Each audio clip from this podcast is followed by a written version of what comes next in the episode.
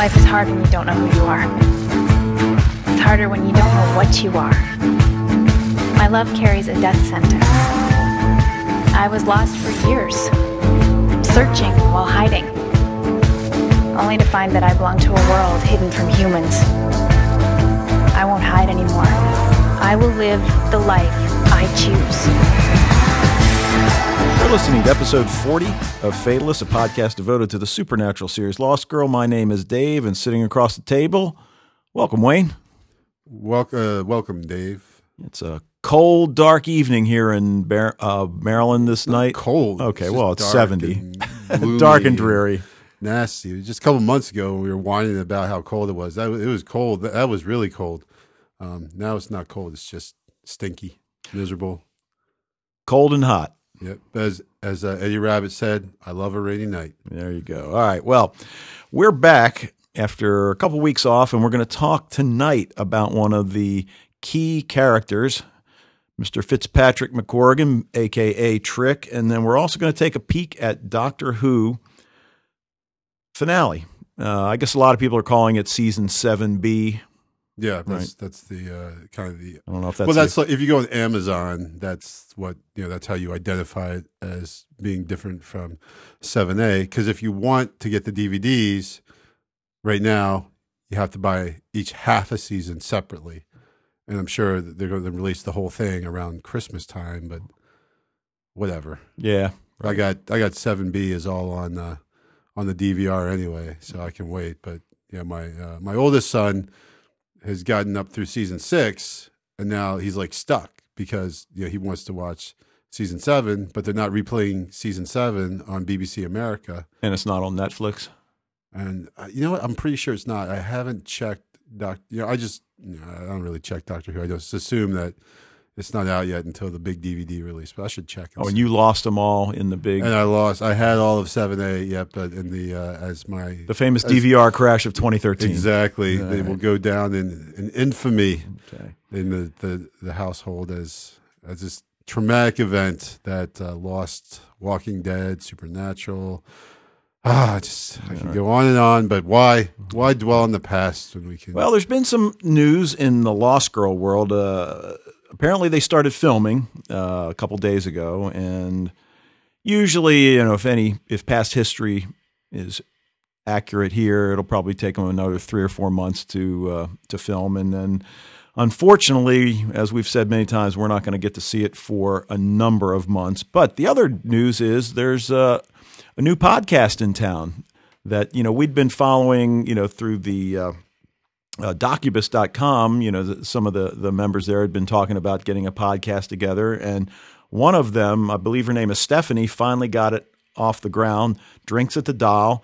Sounds great, man. Have you listened yet? Uh, I haven't. I you know I subscribed and I got their I guess their first two on my Uh-huh. iTunes, but uh, haven't haven't been able to listen to it yet. But Yeah. that's uh, that's awesome. It's Yeah. great that there's uh, some more conversation going on out there. Yeah, so you can get, like Wayne said, on iTunes, and then I'll put a link to the website uh, if you're interested. And, and by all means, you know, they're, uh, uh, one of the first two episodes looks at, and again, uh, there's so many cons these days. I forget which con it uh, it was, but they were recapping that.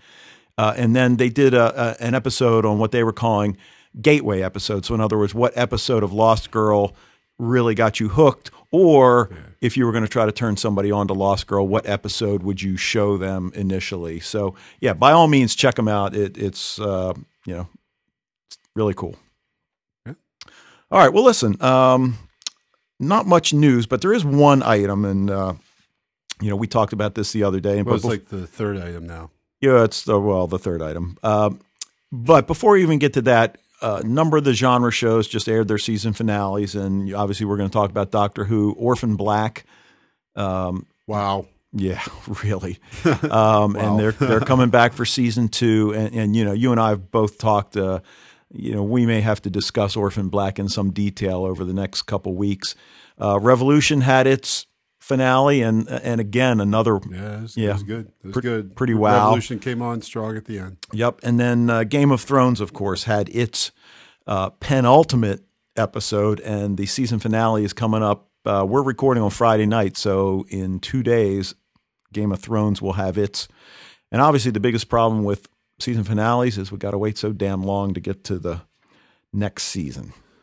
True that, but there's plenty to do. There's plenty. If if, if you're looking for, uh, you know, like summer homework or whatever, then uh, you know, I, I, there's a couple suggestions we could make for you. Obviously, because uh, there's a lot of shows with a lot of good stuff. I am right now in, in the midst of my uh, my Fringe rewatch, and uh, you know, that's that's it's a commitment. It's a commitment. But then after that, I, you know, I'm thinking maybe going for the classic Doctor Who rewatch, or not oh, rewatch. I haven't yeah. seen them in the first place, so it's just to go back. And it's actually, uh, you know, well, I'll, I'll bring it up because when we talk about the, you know, the name of the Doctor is really kind of the inspiration for this harebrained idea of mine. Okay. Well, I think the well, I was going to say I think the key thing is just there's no point in trying to go in order because you know the whole idea. Is I think that's 106 missing episodes, and we can talk about you know how that came yeah, to be. But Netflix has them. You know, before Netflix just had them, bam, bam, bam, here, there, everywhere. But now they have actually a classic Doctor Who. Oh, thing. So you, it's just you know they have them all under one kind of category, uh, whereas before you had to go searching here, there, and everywhere to find the classic Who's. So they have it all together, uh, and I I don't know how. I mean, it's it's it's a lot of episodes. It's it's a ton, and I know I don't even know what they consider an episode because I know I think on Netflix what they consider an episode was like actually three different episodes. Cause I think they ran like half hour installments. Right, right. Back then, so it's like one episode, but it's like an hour and a half long because it's three different installments or whatever. Right, it would take them right um, like, three weeks to a month. Yeah, it's it's yep. gonna it's gonna take me a, a, a long ass time to, to watch that. And I'm not, you know, I'm not I'm not 100 percent sold on whether it's gonna be worth it or not. Well, I think you just need to check it out. You know, and that's what I want to try. Check out each of the doctors for more than just one episode. Yeah. Yeah. So, all right. But anyway, we're always on the lookout for new shows. This one's got me intrigued. So, Channel 4, which is a British public service uh, station, apparently it's not affiliated with the BBC, but they're going to be airing a show called The Returned, which will be the station's first subtitled TV import in quite a number of years.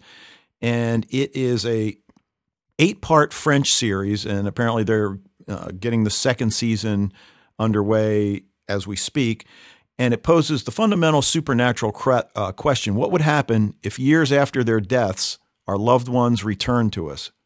Would we consider it a miracle or a curse?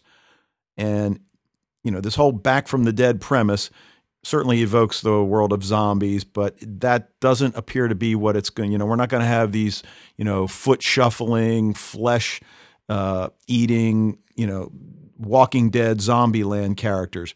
A story set in an isolated alpine town dominated by an imposing mountain peak and a huge concrete dam, and it follows the fates of half a dozen or so revenants who return to their families years and in some cases decades after their deaths. Now, the deal is, though, they're exactly as they were when they uh, died. At least that's how it seems at first, focusing uh, the the pilot focuses on the episode uh, of a teenage girl and her return home four years after dying. And obviously, some people see the returned as a gift, others a torment. And basically, it looks like, you know, that, that whatever issues they had when they died are now going to have to be revisited. So, pretty intriguing. Yeah, it looks, you know, got possibilities. All, you know, all, all, the always kind of return from the dead type stuff is you know fascinating. Yeah, so I don't know what the availability is going to be, but um, you know we'll keep an eye on that. All right. Well, and you know with that, last night um, BBC America had In the Flesh, uh, the first episode of In the Flesh on, which is a zombie. T- and I didn't, I wasn't, I didn't watch it last, but I caught like the very beginning, and what it appears is that the zombies. They have like some kind of medicine to cure zombieism. Okay. So that, that you know they have like this. I guess the main character is like this teenager, and the very brief bit I saw was like this kid sitting in like a zombie support group with other people who were there talking about uh, you know their shame and the last person they ate and everything like that. I don't. I'm not sure if it's supposed to be. It was you know kind of funny, but I'm not sure if it really was supposed to be funny. But you know, so I'm gonna. I think I'm gonna let this. It's a three episode miniseries, so I think I'm gonna let all three record before I go and, and watch them and everything. Yeah, and just binge on them. But yeah, I mean, just the way you described it there, it almost evokes. You know, sort of like things that we we see in Being Human. I mean, it's not totally serious, but then it gets totally serious. So yeah. Maybe yeah, I'll yeah, yeah. Like, yeah, Being Human did a great job of of kind of going back and forth on on that as far as uh, you know the uh, the lightheartedness and the the very seriousness. I mean, honestly, Lost Girl too is does that quite a- well. I guess any show when you really think about, it, except for The Walking Dead. There's no lighthearted moments in The Walking Dead at all. But pretty much any other show is going to like temper the stress with you know comic relief, right? Uh, I mean, Shakespeare knew that. Uh, you know, uh, Euripides knew that. You know, everyone since who first put hammer to stone or pen to paper or paint to cave wall. I don't, rem- I don't remember too many light moments in Medea, but uh, I'll take your word for Well, it. there, there, there's this actually one scene. she has a good zinger. Yeah. You know, when Jason is trapped in the web or whatever. Oh no, wait, that's not Medea. That Yeah. was uh, that was Agamemnon. My bad. So, all right. Anyway, so what our plan is over the next couple Oh, she months? killed her kids, right? Yeah. she- yeah. Yeah. Okay. Yeah, and All his- right, and, her, right. and her husband's new wife. Yeah, and- yeah. But uh, all right. Anyway, so what our plan is over was the like next couple eat months? bitch or something. Like, I think isn't that? Yeah, Maybe it's just a translation I was reading. all right. Anyway, Anyway, let's move on. uh, what we want to do over the next couple months is take a look at one of the characters from Lost Girl and kind of trace, not necessarily episode by episode, but but trace Hell no. man. trace their That's a lot of development over the first three seasons and and you know i mean there's not i don't think we really are planning to look at somebody like bo i mean you know she is the central figure but but like tonight we're going to take a look at trick and while he appears in i hate to say every episode because there's probably one or two maybe that he didn't but you know he he often plays a brief but pretty important That's that's an excellent academic question you raised there. Is there an episode the Trick wasn't in? Yeah. I, I, I would I, I would tend to say no because the Dal is like it's the every every right almost every episode they're they're in the Dal right Yeah. So- But uh, so anyway, what we did was we broke Trick down, or rather, Wayne broke it down into these categories. Uh, that we see him at some points as a friendly neighborhood barman, at some points as a diplomat.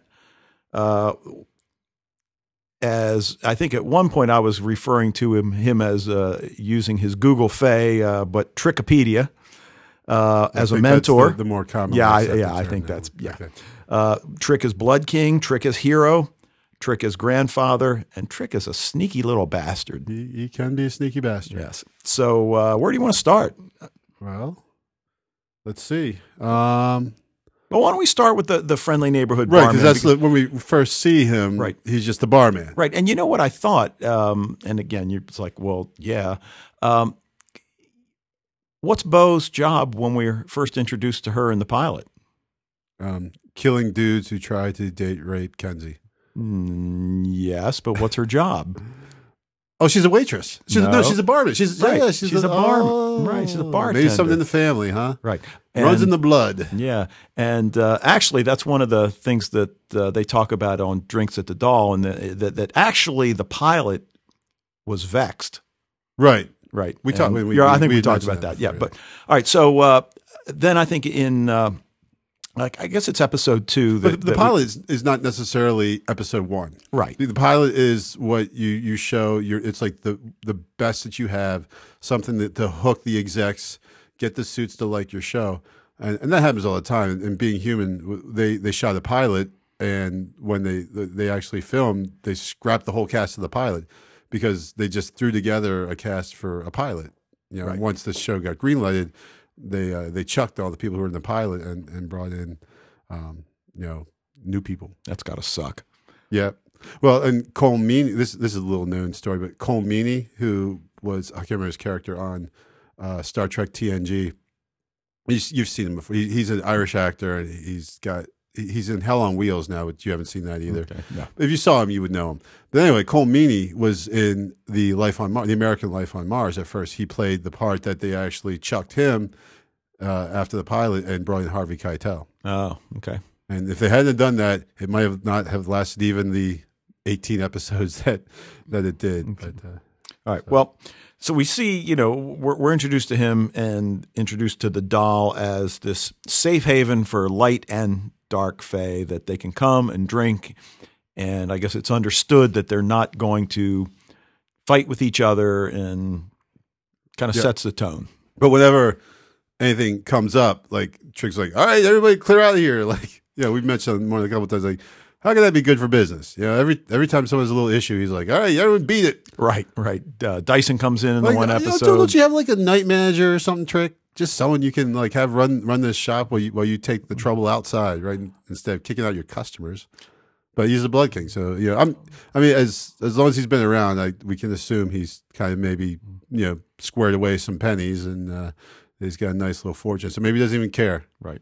And yeah, I guess have we, I don't even know if we've talked. I mean, are there any other Fae bars? I mean, uh, that club that Vex. I mean, Vex, that's not. Vex's club. but right? is that really Fae? I mean, I think that's yeah? Because there were humans there too. Yeah. So uh, now he does host.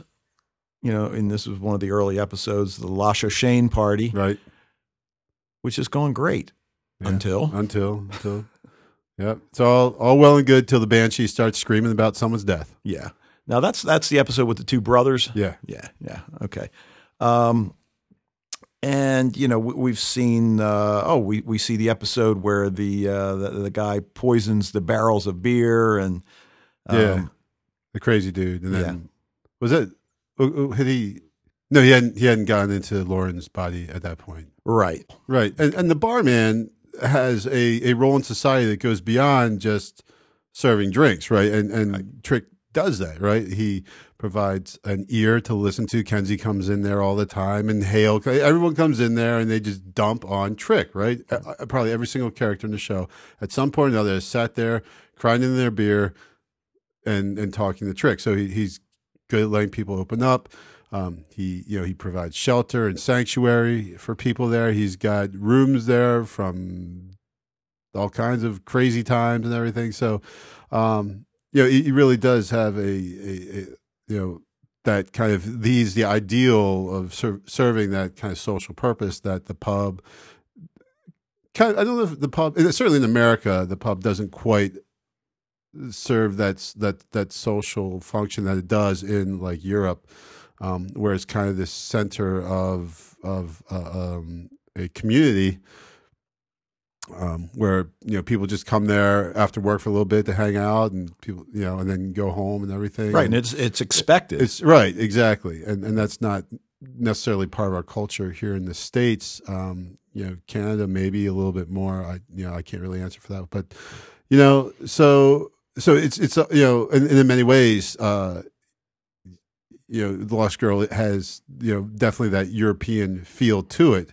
Um, you don't get a. I mean, we don't know where it is for sure. I mean, we know it's it's in North America because everyone has North American accents and everything, right?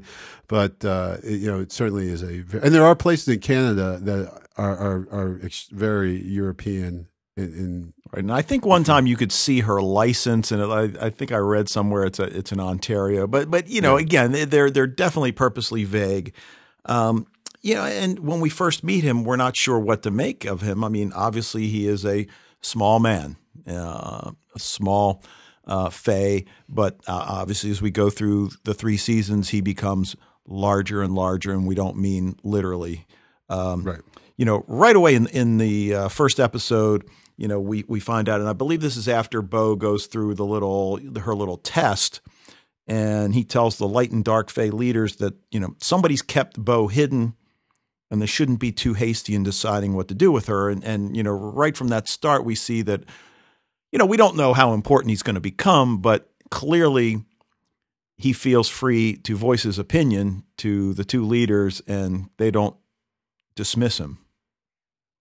Yeah, and and that's what un, uh, what's unusual when we first see it is that wait, this guy's just a bartender, but yet it seems like the leaders of the light and dark are in some ways beholden to him. Which maybe then takes us to the Blood King, right?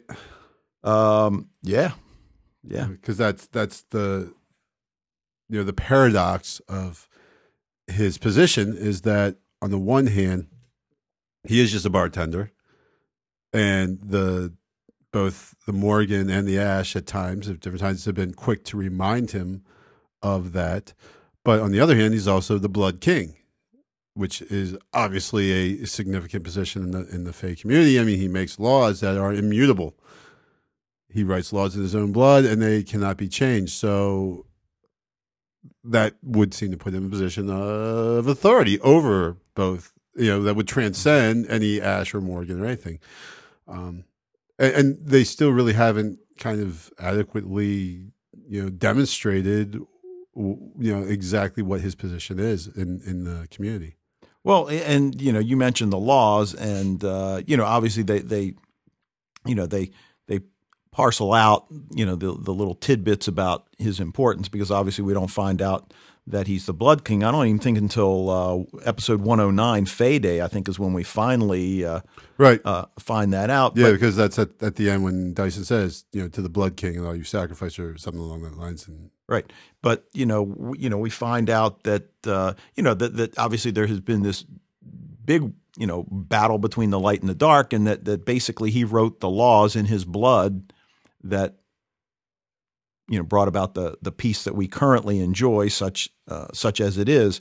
Um, and in fact, in in, in Fae Day, he's tempted to use his blood to save Bo. he is. Yep. Um, But, you know, it, it- uh, his little kit, man, like it's like like like a like a heroin junkie's Yeah. kit almost. You know, like he he pulls it out and he's looking at it like, "Ah, I know I shouldn't. and at that point, we don't know what it is really. Right? You, know, I, you, you think he's a heroin junkie? Yeah. Like, Yeah. how's shooting up going to help out Bo Trick? But uh, know, there's something to it. It's it's it's not. I think the, the the comparison there is not inappropriate. I think that that idea is something that is very tempting, but something you know that you got to stay away from. Right. Well, what- I like the you know how they did season one. They, they had a series of episodes there at the end where we really saw a lot about Trick's past revealed, and because in the very next episode, uh, Mourning After, um, you know that's if you remember the, the magic eggs and The lightning bird, right? right? Um, and that uh, you know we learn that Trick, and I, I believe this is a direct quote from uh, the episode that Trick could get whatever he wants if he just started writing in his book of blood again. And and you know it's like okay, Blood King writes in his book, right? And and so say there's the temptation, right? Like he could, I could get whatever I want. I just, you know, just draw a little blood, write a couple words down. Which actually brings me. This is I was actually for some reason just thinking about this this this morning. This morning I was con- pondering uh, the, the truth versus the fiction of 24 hour party people, which I've mentioned before. Okay. It's like the start of Factory Records, which I don't know if you've ever heard of Factory Records, but you know, it's like Joy Division. You must have heard of, right? New Order you know some of these big Manchester bands of the the 80s and uh, late 70s to early 90s came out of this independent label in Manchester called Factory Record. But Tony Wilson, the guy who started Factory Records, um, the idea was artists. Uh, the, the the company doesn't own anything that the artists have. The artists keep their own publishing rights and all that, and they split the royalties 50-50. And he wrote that uh, meeting with the members of Joy Division in a pub in Manchester. He wrote that in his own blood on a piece of paper. Like he drew his blood, took a knife, and wrote uh, this what stands as the factory kind of mission statement and everything. So uh, whenever uh, I think of Trick and the Blood King, I always think of uh, Tony Wilson, which is a true story of uh, of him uh, writing out the factory record mission statement in his own blood. Okay. Now, you know, I mean, we're, we're obviously we got a lot uh, to talk about, and, and part of the problem, you know, is So I shouldn't bring up factory records. Oh no, anymore? no, no, no, no. What I was going to say, part of the problem is I'm looking at, at at our notes is that you know there's so much overlap. You know, things that we've got you know written under the Blood King heading really apply in the Diplomat. So we're just gonna, you know, it's really tough, and I think we should probably just So in other words, just just go for it here. uh, well, yeah, like so. Let's not worry about any kind of organization, Right. So what I was going to say I think is, if, if people have been sticking with us by this point, They know. they're, they're, they're used to it. All right. So, you know, I mean, we're finding out that, okay, here's this bartender who we're finding out it's also the Blood King, who, if he writes in his book of blood, in his own blood, that it's going to come true. Um, and yet he appears to be subservient to the ash. And yet he's the Blood King. And, you know, I'm not sure. I mean, what do we make of that? Well, besides what we just talked about a couple minutes ago, um, Well, I mean, I think that's one of the the, the I- I- intriguing yeah, things. well, I, I, you're right. It's absolutely intriguing, and I think it's a little nugget that the writers can, you know, when the can go to and, and make like really a big conflict out. of. Like they haven't gone there yet because they're like, man, we could probably get like half a season out of this, like of you know maybe trick wanting to take over, or Trick goes crazy, or Trick gets infected by some kind of Fae that he now is, wants to become the Ash, or yeah, I mean, there's all kinds of things they can do with it, um, or you know, the, this certainly as you know, this paradox of, of him as the the Blood King versus him as um, a bartender subservient to the Morrigan and the Ash and all that stuff. Um, you know, I I think it's just something that they're kind of sitting on. Yeah. Well, I mean, you know, the the I mean, we see Lachlan in uh, Truth or Consequences when, you know, mentions that Trick is the Blood King. Lachlan says, I always suspected. And then he kneels and offers his services. Right. Yeah. You know? Yeah. Uh, yet he's certainly made little offhanded comments about, you know, the bartender and, and then certainly uh, well dressed Ash. I think we should refer to him as that, the first Ash. Yeah. Well, cool Ash. Right what was that show? Well manicured man. Was that from X Files? I can't remember. That's how he was always described in the uh, the credits. But anyway, so I'll take your word for that. Yeah.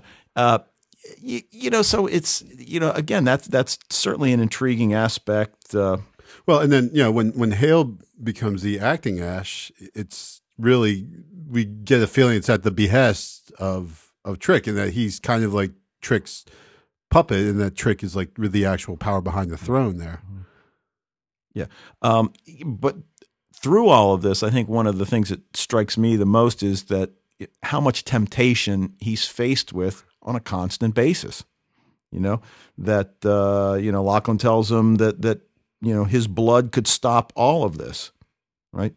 And that uh, you know then we get the scene in, in one of the later episodes in season two, the one where uh, uh Lachlan's got the severed heads you're asking a lot of him, you know, in this war with the Garuda, and you know, but he faces it all the time. Yeah, and again, let's go back to that analogy of you know, if you were once addicted to heroin, you're never not right. If you were once an alcoholic, you're never not. You might stop doing heroin and you might stop drinking, but that temptation is there with you constantly. And every day is a constant battle. It's very, very difficult struggle every day. So, you know, again, it's a similar struggle with Trick every day. He's like, well, man, I really wish I didn't have to wait in line at the grocery store. Hold on, let me just write some, you know. He, he realizes that uh, he, he can't go back. Basically, he really shouldn't use his power at all. Um, but certainly, if he does, only in the most dire of circumstances. Um, and so when he's faced with the possibility of, of Bo dying in Faeday, um, facing down the Garuda, uh, he considers it and, you know. Yeah. Um, now, look, one of the things we find out after, you know, a lot of speculation is that Trick is Bo's grandfather. And, you know, we start to again, it's like, uh, okay, so we know Aife is Trick's daughter, which makes her Bo's mother, and we start. Uh, you know, what we learn about him is that that his daughter. Uh, now, granted, she did lead a rebellion. Yeah, there was that. Yeah, there was that little. Uh, but she comes to him for protection, and what does he do? Wait, he turns. She was she was the the the, the bargaining chip, right? Right. And, and as I think believe we talked about that. I mean, that's like the burden of leadership, right? I mean, if you're a leader that you know sometimes you got to make the tough calls and you have to think you can't make you can't always make the decision based on what you personally would want to do. Sometimes you have to do what is best for the bigger picture and which requires you know maybe some making some tough you know personal decisions. Yeah and you know turning his daughter and as far as we know his only child i mean we certainly haven't had any other inclinations that he has right, any other children right, so he turns his only child over not only to be imprisoned, but and I guess you could argue he didn't know that they were going to torture her, but you know, she's certainly tortured.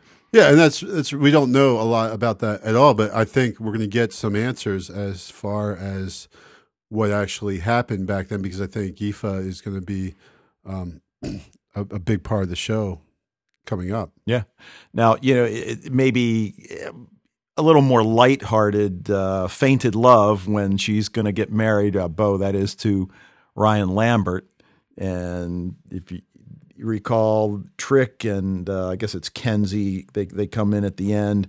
And, you know, basically at, at the end, she's like, she tells him, when I ask you the questions I have. I'm going to want some answers. And he tells her that the message is received loud and clear. And, and you know, he can only hold off for so long. Right. I, I, I mean, obviously, now that Bo has met her father, Right. and Eve is back in play as well. Right. And all of this is leading up to that. Yeah, I, I, I think clearly that's going to be a huge, huge, huge part of, of season four. All right. Now, Trix had a wife, and you know she obviously you know w- was pretty important to everything that happened, and uh, you know in fact that's what the Garuda uses, you know, in his you know attempt to bring Trick and the Light Fae down, and uh, tells him uh, in I guess it w- was Flesh and Blood the season finale, yeah, uh, two twenty two the season finale starts thinking that maybe he should rewrite the laws. Uh, you know, and then we find out that his wife uh, went against his wishes and formed an alliance with you know someone else. So you know, there's all of this, you know, this intrigue, this uh, um, you know deceit, and and you know we're not again we're not sure what to make of you know what's happened to him to put and put him in this position. Like I'm saying, that let's say they really the uh, the production team has really kind of not gone there except for in bits and pieces to you know kind of tantalize us and and have these questions out there, give us all kinds of stuff to talk about, and uh, in the virtual world and everything. But ultimately, you know, I think by season four, it's it's time, and, and let's let's here, let's get some answers here, people. Right now, Trickopedia, you know, in many episodes, his role is basically to dole out information, background information. You know, in the second episode of the first season, he you know lets us know about the light and dark being on the verge of war for a thousand years. Uh, he points Bo in the right direction during Vexed. Uh, explains a little bit about Dyson, you know, and that that whole thing about a wolf, you know, staying loyal until the king dies. Just basically, and whenever they want to know something, Right. they go to the Dal. They say, "Hey, Trick, do you know?" And he's like, "Yeah, here." And he pulls out some huge book. He opens up and points to what they need to know, and then Right. so that helps them solve the case. So it's it's nice to have that around, right? Especially since the Fae really don't seem to use computers at all. Right. And and even going back to to Vexed where you know, he's still a bad guy and that uh, gives her the uh, the Siricon to, you know, to Yep. to defeat Vex and of course now Vex is a good guy. Yeah, right. Here's the We the, guess. the thing you actually need to to defeat the guy is right here. I could have used this probably ages ago, but ah, you know, it's Right. your Well, time, kid. Well, a, a lot of what he does is, I guess, point Bo in the right direction. Um, you know, he lets her know early on that both her parents were Fae. Uh, and explains to her about that. You know, if both parents are Fae, Well, then, then we- you're going to have power. Well, uh, do we learn that from him? I, th- I thought we learned that like in episode season one, episode two, because the remember the the guy is chasing around his dad's who's the will of the wisp, Oh, right, right, right. but right. he doesn't have Fae powers because his mother was a human. Right. I think that's that's where we learned that. And we put in order to be an actual Fae, you need uh, two Fae parents. you know, certainly he's heroic dealings with the Garuda. You know the uh, uh, the, the the church of the uh, you know the the guy that's the con man that's got the church and, the, and the water Fae. Uh, what was that? The oh the adunct. the one thing I want to say is that, it, you know, like I, it, I think the very first time I watched this, I didn't really feel like this. But when we started this podcast, we went back and started rewatching, um, rewatching those early season one episodes. I'm like, you know what, Trick is he's kind of an asshole. You know, he's like this grumpy old guy. It seems like he's willing to sacrifice Bo completely. And so, you know, it really didn't like him for those first couple episodes. Now, obviously, you know, you like him now. I mean, he's done so much, he, and he really is, uh, you know, altruistic and, and self-sacrificing. You know, he he does that all the time, um, which I guess is part of being Blood King. So, you know, he's uh, you know, it's great, great character. So I don't think we know who we're going to do next, do we? Which Fae No. character? I mean, I was, I mean, I was actually kind of thinking Lauren maybe. no, sounds good. All right, there it is. So. We're going to put that in. We're going to write that in Wayne's blood. Lauren, next episode. All right. Yeah, that sounds good. That's a that's a great choice. Thank you. So, All right. Well, something that we've been just longing to do for quite a while, and that is the Series 7 Doctor Who finale, The Name of the Doctor, written by showrunner Steven Moffat. Moffat. And uh, any initial thoughts? Yeah, it was it was good. Uh, by and large, kind of disappointed in season seven B. Um, and uh, we were talking about this today. I think one of the main problems is the expectations get raised so much. I think with probably maybe Doctor Who, maybe more than any other show, because you have to wait for so long, and we get so little. You know, we get like six episodes, and then we're waiting like another year, and then another six episodes, and then another. And it's like, what? Really? Like, come on, like you know, BBC, get get it together, you know. Um, and so by the time the episodes come around, you're like, oh, they're going to be incredible, they're going to be amazing, they're going to be the greatest things ever. And and when they're not, the disappointment is like kind of more so than if I you know saw like a, an episode of The Walking Dead or some other show that that has more regular intervals between their shows and we see more of. I'm think, well, I didn't quite like that episode, but there's another one coming next week, and there's another five or six down the line, uh, and so I'm not going to get bet, get too spent about. It. But you see one bad episode of Doctor Who, it's like we've only got six, Yeah. and one of them was crap, Right. you know, and you're just like, ah, you know, this is the end of the world. It's terrible, terrible, terrible. So, um, so I, you know, I think part of the, the show's success and uh, is is in a way plaguing it as well, as far as they have a lot to live up to. Yeah. Um, so, not a big fan of, of 7B for sure. Um, the Rings of Akhaten, as I told you before today, I think is quite possibly the worst Doctor Who episode I've seen. And you're not the only one that thinks that. And just Period. i- i- for some listeners that maybe you know you heard Wayne just refer to it as season seven B because of there you know there was that big gap. And I don't think this is the only show that does that. Uh, the the first uh, was it five episodes they I ran? think it was just fine. yeah, and then the Christmas, so that's considered, I guess, seven A, and then I guess they do that in part because they can release two different DVD sets. Well, they can release two different DVD sets, and then the, then the combined DVD set. Right, So people and the like- hardcore and- collector's going to have to have all three. Yeah. Well, and actually, right now the seven A is like eleven bucks on Amazon. So I think I'm going to go for it and just get it. So sh- so Sean can go and he can watch uh, seven A and get all caught up and everything. Um, so you got to get caught up before November 23rd by this point for Yeah, sure. Yeah, yes, sir. Um, now, there's also, and I, I, I think it's Slice of Sci-Fi, which is a great website um, and and number of podcasts. They were running a poll asking listeners to basically give season seven B a grade, and I think we talked earlier today, and and I gave it a B. Yeah, I- I gave it a, a solid. I was you know B B minus, but I, I I went more towards a B. Yeah, but most of the listeners gave it a C, Yeah, and and I think it's a bit harsh. yeah, but understandable. So if you know if you are looking at in the continuum of, of other Doctor Who episodes, I can see that as justification. But if you look at it as respect to compared to all other television shows, then that's ludicrous because Yeah. it's still heads and and shoulders above pretty much almost everything else Yeah. out there. Not everything else, but a mm-hmm. lot. Like it's definitely in the top.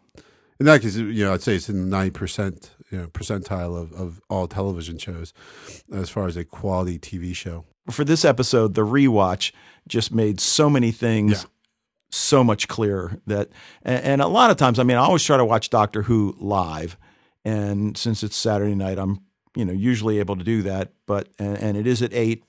So it's not that I think I'm falling asleep because I'm awake for Orphan Black right after it, but you just I don't know. There's there's a lot of stuff in Doctor Who that, especially the timey wimey wibbly wobbly stuff, that he starts explaining stuff and they explain it very quickly, and you're like, wait, what? You know, and you're like, a lot of times after I watch an episode of Doctor I'm like, how the hell did that happen? Wait, how did that? What did he? You know, and then you go back and, and rewatch, and like, okay, and see, that's why I know. See, here's the the definite proof that this season's been disappointment because before I would watch a season, an episode of Doctor Who, and sometimes watch it again right afterwards, and probably watch it another one or two times during the week. So you know, I would watch it maybe two, three times during the week. I'd watch a single episode of Doctor Who, and I really haven't done that with seven. Now I was doing that with seven A. Yeah. Seven B, mm, not so much. Yeah. You know, I I can maybe uh, the first one I think I watched twice. Uh, I think I watched Cold War twice, and and really that's it.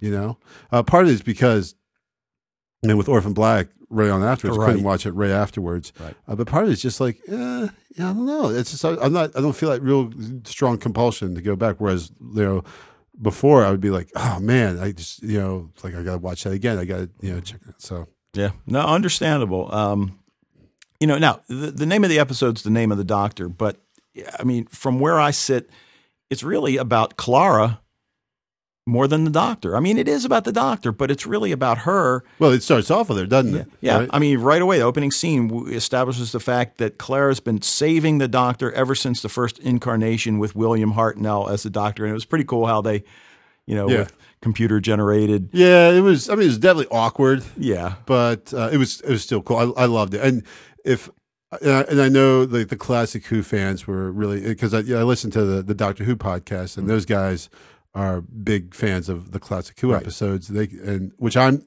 not. that I'm not a fan. I just haven't seen them, but I still was pretty. I, I knew that was William Hartnell. I knew it was the original Doctor. I was like, oh, that's that's really cool how they did that. And then there were scenes with like uh, Patrick Troughton, and well, with all of them, With yeah. but we saw, you know, most of them actual scenes cut from old Doctor Who episodes, but some of them like. Uh, the Christopher Eccleston, you just see like a leather jacket Right. running by her. Right. Um, you don't really get uh, any of the Christopher Eccleston scenes, which was a shame. But Yeah. yeah. But and and she says the line, "I was born to save the doctor." And then the other interesting thing, I don't know if you notice, is the the you know the theme music really w- went kind of back to the yeah, yeah. original yeah, season's they definitely, yeah, yeah, flavor, which was Yep. very cool. I mean, Yeah. it was. Um, yeah. They definitely went with that old like kind of like dun dun dun dun, dun, dun you know, like which has always been there as an underlying theme. But when Russell T Davies took over, he like jazzed it up quite a bit, and and then he, Steven Moffat he took over even more so, I think. And then this year, like you said, they definitely stripped it back to like the yeah. back to the 1963 theme theme song. Yep. So, all right. So anyway, we cut to London, 1893, and I don't know about you, but man, I am in love with Astrid, Jenny, and Strax. I mean, they- Vastra. uh, right? They're be Yeah. becoming Well, th th there's there's rumors that th- they're they're going to be a spin-off really. with those three. Oh, Yeah, that's you know I, I nothing obviously nothing solid, but I have heard uh, rumors that uh, BBC is trying to having them on so much because this is the third time this in season seven. Yeah. actually, actually in seven B, uh, what there's like what seven episodes, right? Yep. eight episodes, something like that, and they've been in three of them. Mhm. Uh, but yeah, they're they're they're awesome. yeah. Yeah, and now my question is this: like, because I know we saw them. I remember, you know, the first time in the new Doctor was in when a good man goes to war because he goes and collects them. Right? He Right. he's calling in old debts, and he he's there's something with Vastra and and uh, what with Jenny Vastra Jenny and- Strax. Strax, right? Good. You can edit out some of that Yeah, pause in there, right. by the way. Um, uh, so, you know, he, so he collects them, and then they help him. And the whole time during that episode, I'm like, who the hell are they? Yeah. You know, I mean, I know she's a Silurian and, and he's a Sontaran, Right. You know, but.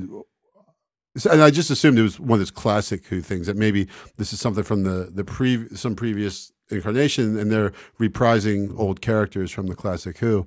Uh, but then talking to people who are fans of the classic Who, they don't know where they came from either, and everything. Right. So uh, I think it just popped up, but they're they're awesome. You're right. And and so they they get together. They have to have a conference call, and I love you know Strax how he calls in. you know, Right. Yeah, hit hit me me, with a over the head yeah. with it. You're right. Hit me with the shovel. Right. Um, and then we cut to uh, Clara Oswald, who you know seems to be in modern times, but she's you know given this old-looking letter that's addressed to her, instructs her to light the enclosed candle, which is going to release a soporific that's going to induce a trance state. But just in case you don't light the candle, we've already soaked the envelope and the or the or the letter. And that's classic Steven Moffat Yeah. right there because she as she's reading it, she throws away the candle like, oh, I'm not going to do that, and then uh, and then it says, well, in case you know, then I don't know. The- the- Really, what punctuated that scene was the appearance at the table of River Song. yeah, and seems a bit perturbed when you know Clara uh, says, "I never realized you were a woman." You right. know? Yeah, yeah. Well, and just the the whole thing where they say this is well, well, because she doesn't know Clara. She she's surprised that Clara's a companion, right? Yeah. And like River isn't surprised by anything about the doctor because Yeah. she knows everything about him, right? But she's surprised about Clara. Like, Yeah. she's like kind of like like really, um, you know. So Yeah. and, and then and then definitely when you know, well, you know, every anytime the ex meets you know or The current. the current right Yeah. there's always going to be some friction there um you know the best one was uh you know sarah jane and and rose met. Oh yeah. that was hilarious yeah i mean that was that was fantastic but and this was nearly as good not quite as good but you know nearly there as far Is as that school reunion? Yeah. or- yeah, Uh-huh. yeah. All right. Um, so, so we've got the uh, the whole gang together, and you know they're uh, No, th- there's a great line there where like, um, you know, they, they said something. Well, they, they, you know, he says he knows the doctor's secret, and and Clara goes, which is, and Jenny goes, we don't know. It's a secret, Right. you know, like that. Like Jenny's, she's she's great too. But you know, it's funny because you know, Doctor Who has snuck a lesbian relationship right under our noses. There, Yes. you know, it's like like it's almost like you might not even catch it. I mean, this one was definitely more, more overt than it has been before. But you know, these two are involved romantically. sure. You know, and at first it seemed they were just like partners and you know solving crimes and everything. But you know, they are involved romantically, and and that's you know that's great that uh, a show as mainstream as Doctor Who is is taking on something like that. Yeah, yeah. All right. Well, Clara starts to have visions, okay, of previous meetings with the doctor, and you know, one of the first questions, you know, you start to think because obviously we're, you know, you already mentioned the timey wimey. I mean, obviously, you know, they start talking about time travel, and start thinking like, is Clara a river? You know, the and and you Yeah. know, well, well, well, of course, There's been know. some there there were some crazy ass you know theories about what Clara was. There are people like saying she was a TARDIS. Uh, you know, I'm Right. like okay. You know, the doctor's wife made pretty clear that you know, like a TARDIS can't stay inside a human body for long. You know, and there was that she was another Time Lord. that She's another incarnation of the Doctor. And there's just some, you know, but that just shows you how like clueless everyone, you know, everyone was as as far as like what her real nature was. Yeah, yeah. Um, all right, so she, you know, again, she, you know, it, it repeats in this episode about you know her needing to save the doctor, and she's trying to figure out, uh, and and you know something comes up about the Dalek Asylum, and you know as they're talking about that, um, you know the whole idea of the timeline being rewritten. Uh, Right, because in uh, Journey to the Center of the TARDIS, he basically laid it out for her, you know, because he knew that he was resetting everything and that she wouldn't remember any of this because it wouldn't have happened. So, you know, he said basically, "You're impossible. You, I, I, you died in the, the asylum of the Daleks. Right. You died in in London and everything." And um, you know, so he basically laid out for her everything what what he knows as far about her, and then you know, hit literally hit the reset button, which was funny because he actually had a button that he pushed Right. as a reset button. And so when she starts remembering it, he's like, "You're not supposed to. Re- How do you know that? You're not supposed to have remembered that, right?" But she's remembering the things from from the reset that he told her, the Asylum of the Daleks, and the Asylum of the Daleks is really the thing that that brings it all back to her. Right. Well, we also see a little bit of, I guess, Back to the Future time travel theory when uh, you know Jenny disappears. Right? Yeah, it was definitely straight up Back to the Future. Right. Wait, I thought you said you didn't see that movie. No, I've seen it. Okay, Yeah. because like you didn't know the I just line. didn't like it. You didn't know the line. Well, I, I haven't from seen it from long the time. the the, la, the Kenzi's last line in Lost Girl. yeah.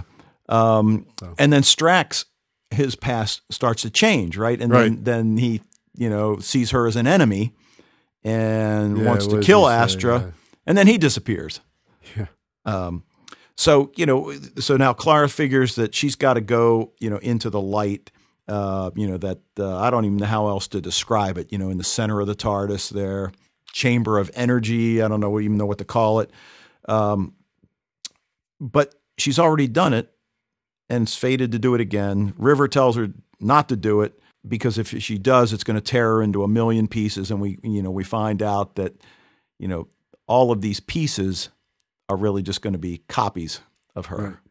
Yep. And then I guess so we're led to believe that every time we see her, it's just Right, which one of the explains why, like when we saw her in Asylum of the Daleks, she didn't know the Doctor. while we saw her in the snowmen, that she didn't know the doctor, but felt this compulsion to Right. to help him. right? Some sort of connection. Um, you know that Which is funny that you know out of all the you know what th- almost over a thousand years of life of the doctor, um, the only two times where he actually meets Clara are, are in the same incarnation. You know, so Mhm. Well, the, the other thing I liked is a lot of things that we've heard or speculated sort of came together here.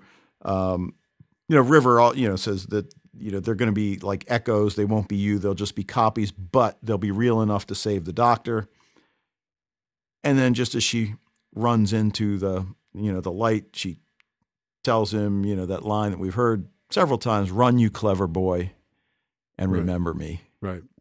Which is you know that that really funny scene in um, oh crap, what's the oh uh, the Bells of Saint John, um, where you know she calls the TARDIS and because she that's tech support right Right. she can't get the internet and that's how he realizes who it is on the other end of the line and, and everything Wait, how well, this you- whole business got started Well, we find out in this episode, you mentioned the TARDIS, that it was Clara that tells the William Hartnell doctor which TARDIS to steal. Yeah, which is it was, awesome how they worked that because when they first show her, uh, William Hartnell is stealing the TARDIS, and she's like, "Wait, you're making a big mistake." So we just assume this is Clara preventing the Doctor from ever stealing the TARDIS in the first place, and none of this is going to happen, right?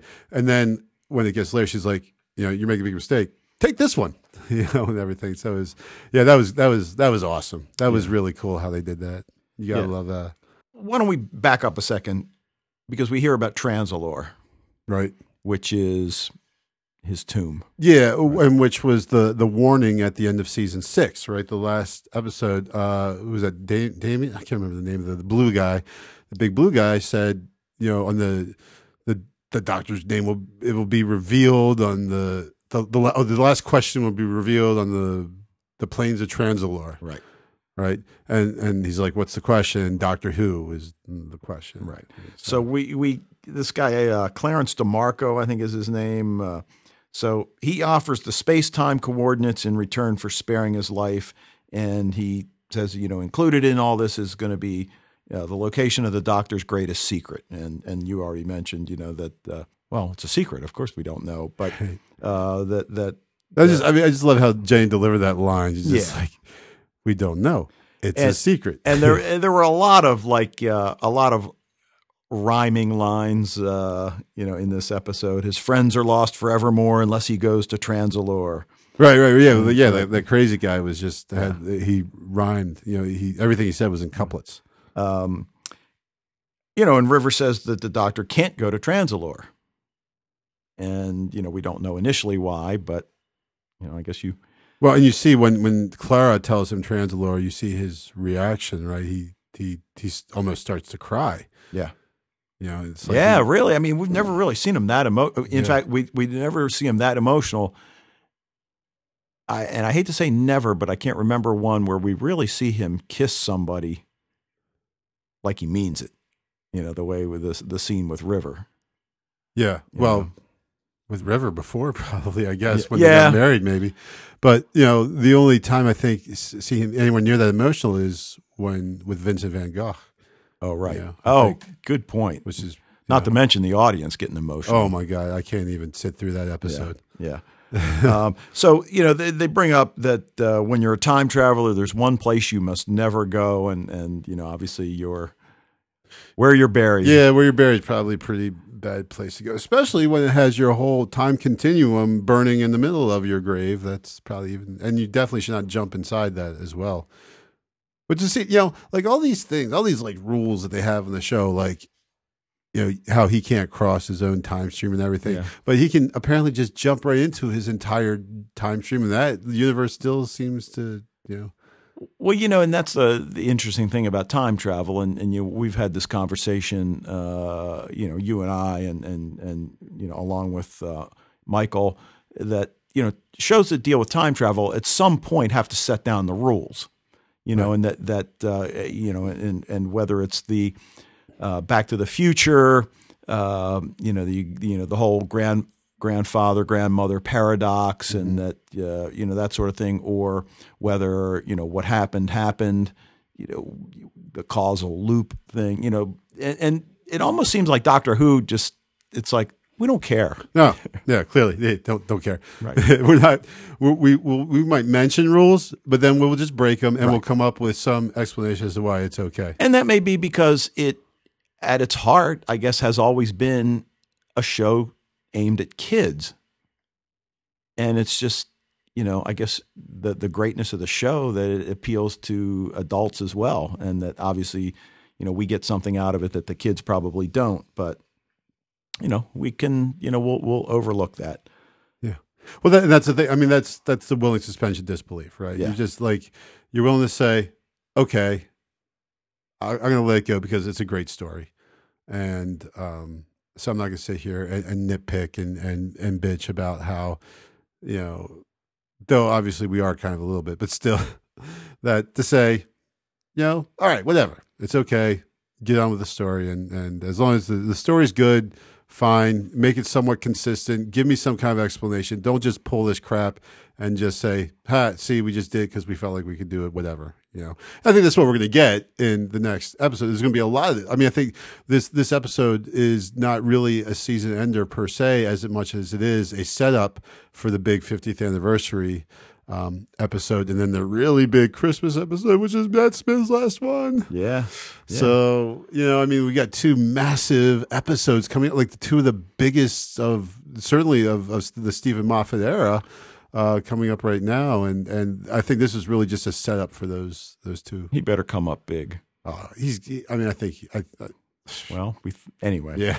well, I don't uh, uh, Sherlock. uh, I don't think there's any uh, anything getting in his way timetable at all for Sherlock for right now. So I think he's got his plate clear, and uh, he's going to come up with some really uh, kick-ass uh, episodes here. I mean, certainly the, the John Hurt's being introduced as a doctor at the end was was wild, and, and I totally didn't see that coming. I knew. I mean, you had said on here how John Hurt Yeah. was going to be in the 50th anniversary. I just assumed it would be like a cameo, a minor character, but right obviously fairly major part for John Hurt as he's going to be playing the doctor in the 50th anniversary episode. Yeah. Um, and beyond that, we don't know. But uh, Right. you know, even before that, Doctor Simeon, Ah, I hate that guy. or is it? It's not really him. It's well, yeah, the, it's the great, intelligence, right? right, right. But, But- still, like that that act, I, I don't know. I, I think he's very popular in England, Yeah, but that guy's fantastic, man. What a great baddie! Like him and John Sims together, uh, probably the two best baddies I've seen in, in the, the this newer incarnation of Doctor Who. But you know, his first appearance in this episode, though, you know, when he's recounting all of the races, you know, that the Doctor has wiped out, and the names by which the Doctor goes, Storm, the Beast, you know, and and some other names that, that you know, you start to think that, gosh, you know, he's right. Well, and, and that's that's kind of a theme that Yeah. um, the, in the Matt Smith era, you know, really we didn't see this with Eccleston or or with Tennant, but when Steven Moffat took over, he's really been coming back to this theme as the Doctor, as you know, as as purveyor of genocide, Yeah, you know, a person who was killed off entire, and we just we saw him do it yeah, in uh, the uh, with the uh, the the two like two three episodes ago with the the um, Cybermen. Yeah. uh, I can't remember the name of it, but you know, you know, he killed off the entire planet of Cybermen. Right. You know, and he just he, and not that he does that lightheartedly, um, and he always apparently does it in with you know with the greater good in mind. But you know, there's no but he doubt still does it. He still does it. You know, Daleks. He's killed. He killed off his own people. Right. Right now, what's with the guys with no faces? Yeah, that was weird. Yeah. They're creepy. Yeah, they were definitely Super creepy. you know, so basically he wants to rewrite the doctor's history, as he says, turning every one of his victories into defeats. And uh, revenge, even if it means his own death. So, you know, Simeon goes into the light and the doctor's being rewritten, and, and the special effects were pretty cool, you know, in this, How- especially how in that scene. sociopathic do you have to be that in order to gain like your revenge, like the whole universe is gonna Right, right, right. die? The universe without the doctor, there will be consequences. you know, it's like man, you you really don't care about other people when you you go to that extreme there, Uh, let's see. or other things, beings, creatures. So, Well, we get to the uh, culminating scene, I guess, you know, and uh, I'm the impossible girl and my story is done. Where's Clara when she wakes up?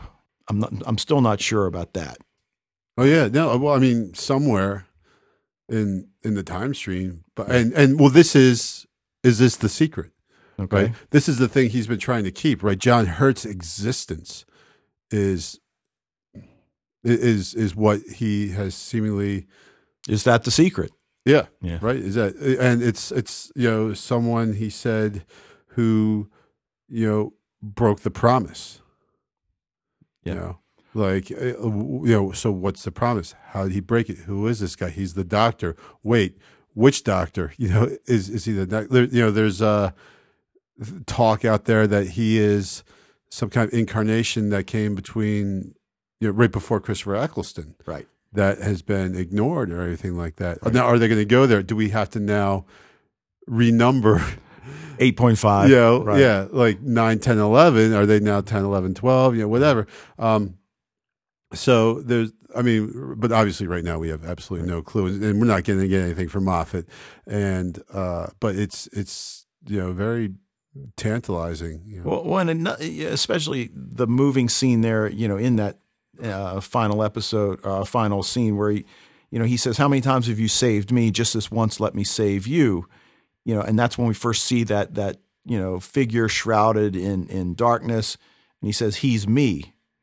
And then Clara says, "Yeah, but I've seen all the doctors, and I don't recognize." right, You know, right. Well, I- because this guy is I said he was me. I didn't say he was a doctor. You know, and uh, he's the one that broke the promises. He is my secret, right? So now, what are the promises? That's like Yeah. you said. I guess that's what we'll find out in the Well, and and he said, you know, what I did, I did without choice in the name of peace and sanity. Right. So, but not in the name of the doctor. right. So it's, I mean, it is freaking crazy, man.